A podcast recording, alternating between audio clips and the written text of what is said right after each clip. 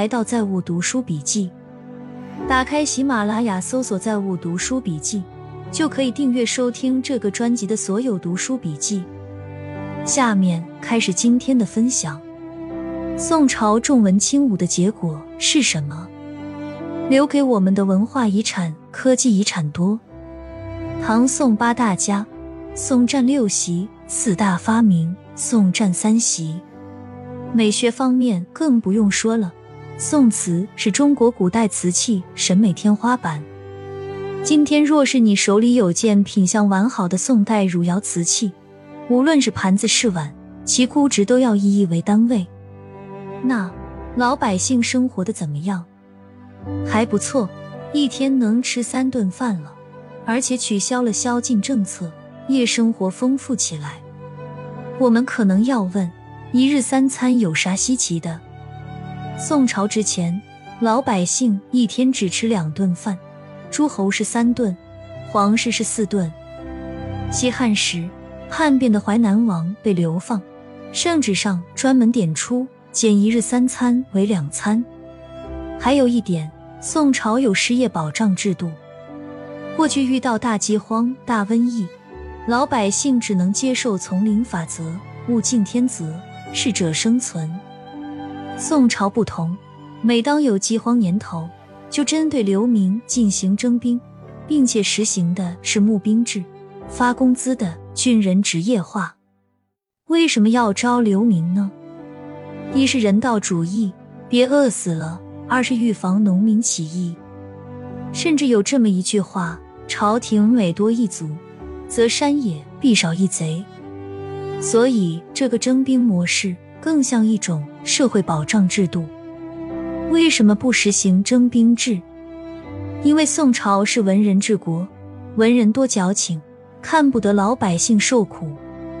特别是他们读过杜甫的《石壕吏》以后，更痛恨征兵制。三个儿子上疆场，已经牺牲俩了，你们还要抓体弱的老头去打仗？老头翻墙逃跑，就把老太带走了，让去前线烧火做饭。当朝太黑暗了。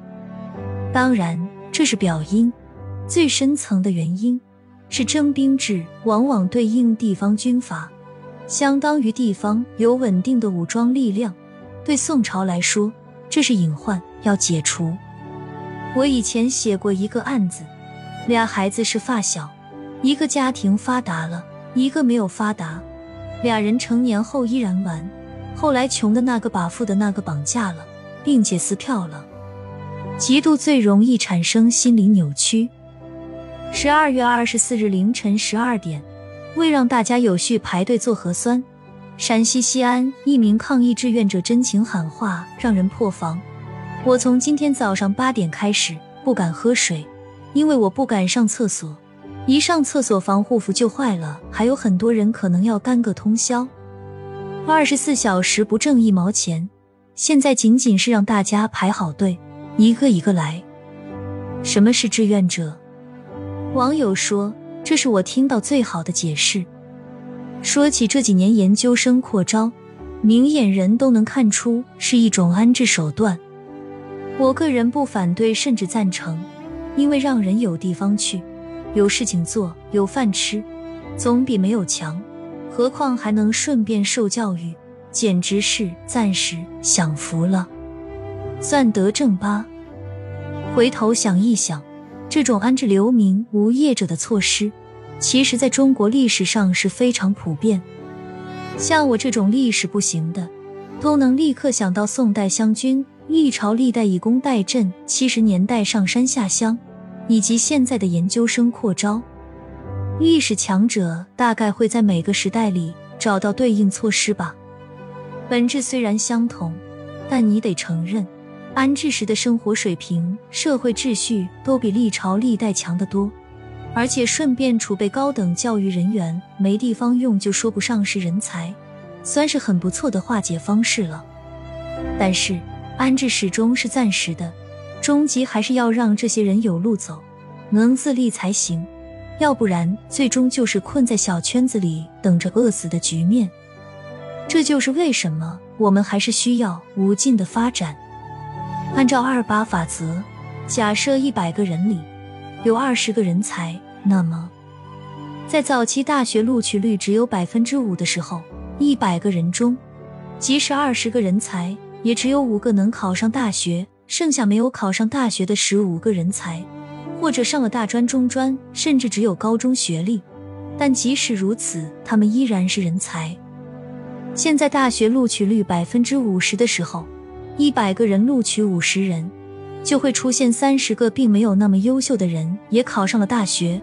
如果按照传统观念的惯性，考上大学就是精英，而且这三十个人又真的以精英自居，就会出现问题。当这三十个虽然考上大学，但其实资质平庸的人。抱有精英信念的时候，如果再遭遇到现实的挑战，很容易就会扭曲，甚至产生怨恨。我是精英，凭什么生活这么窘迫？一定是大环境出了问题。和平年代学历膨胀和贬值，较之减少，举世如此。因为社会的发展速度和需求支付能力，比上学读书难得多。远远跟不上学位增长的速度。要破局，不是人人读到博士，而必然是社会大发展。很多年轻人已经不喜欢过春节，是因为春节的规矩多，人际关系成本高，这就是正式节日必然的代价和流程。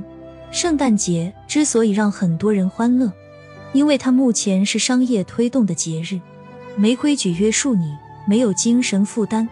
但它成了正式法定节日，必然被宗教徒视为巨大突破，滑向行为原教旨化的宗教节日。目前所有的节日，除了清明，都是开放日。英国作家奈保尔在《非洲的假面具》中写过，这就像是对付一场慢性病。某天他突然发作，于是你梦想着某个早晨醒过来能平安无事，渐渐的。你麻木沉沦了，放弃了马上痊愈、恢复健康的念头。可以说，你跟那毛病相安无事了。可时光依旧在流逝，你就这样得过且过。它成了无所谓，它成了一种生活。卡尔·荣格老师曾说：“如果你面前的道路非常清晰，你恐怕是在属于别人的路上。”我一个大姐跟我说过。他儿子与儿媳都不刷抖音，觉得刷抖音是屌丝玩的游戏。我过去很认可，现在不认可。关键在于你用来干什么。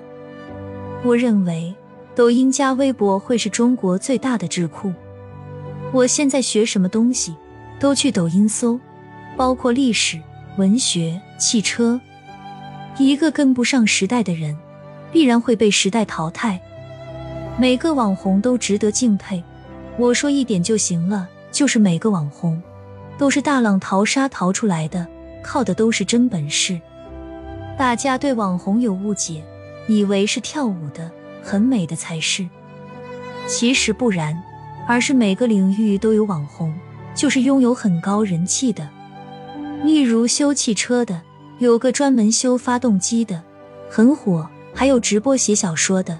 同时在线六千多人，我就在想，我还是有心理缺陷的，我就不敢。大家为什么拒绝？是想站在道德高地，意思是玩抖音的都是屌丝，我不是屌丝。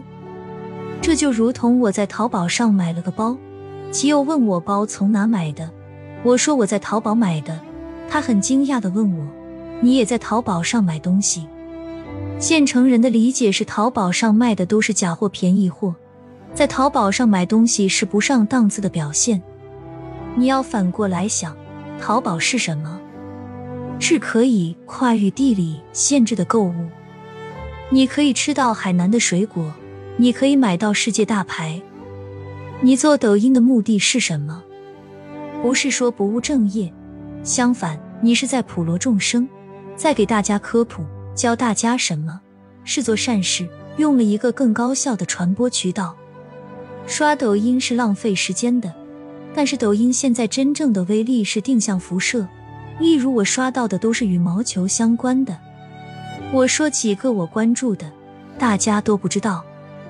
短视频是今天最大的杠杆，你不去用，反而拒绝杠杆，不是傻了吗？